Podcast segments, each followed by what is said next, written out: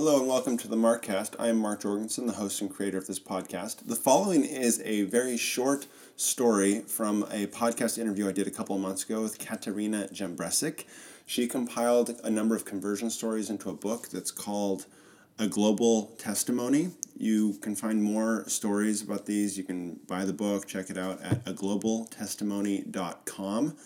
And this story is one from a couple that joined the LDS Church in Congo about 30 years ago. It's a fascinating story, and I hope you enjoy.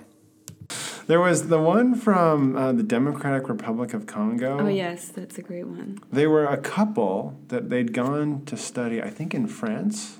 They went to Switzerland. They got a scholarship through their church, actually, Presbyterian church. Okay. And And he was like a high, yeah, he was he was training to be like a minister, right, in the Presbyterian Church, right? Um, well, he was. They were just students at that time. Okay. You know, so they, the church obviously had a, a, big hold on them, and they had to do religious things as part of their, you know, studying and scholarships. Sort of like at BYU, we have religious classes and Right. stuff. So when they meet the church in Switzerland um, and join the church, uh, they When they, when they joined the Mormon, they joined the LDS, the Mormon Church. yeah, they lose their scholarship. You Yeah. know, the Presbyterian Church, and um, And it's like now- immediate. Yeah, they lose it. They lose everything. They have to go It's back immediate. to Africa. So they have a choice: either renounce your new membership in the LDS Church, or you leave back to Congo. yeah, you lose your scholarship. You go back to use Africa. scho- lose the scholarship and education opportunity. Yeah. Um, you go back to Congo with nothing, and there is no church. There is no LDS church in Congo, so you're going back to nothing. You were the only two members. Yeah. And it's amazing that they went from that, and they did choose to to stay members in the true church, you know, and they sacrificed their educational opportunity.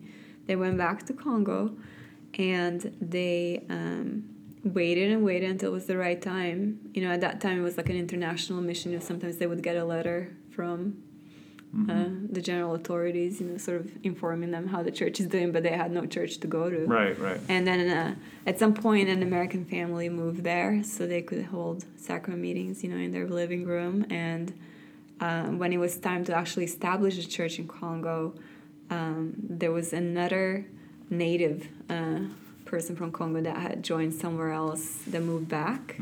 And it was interesting how the Lord put all of his players into place because it was exactly three people that were needed to sign the documents for the church to be established in Congo. They had to be native, uh, you know, Congo Wow. And there was um, three people right citizens. Yeah, and so you know him, his wife, and that new person New went person. and signed the papers.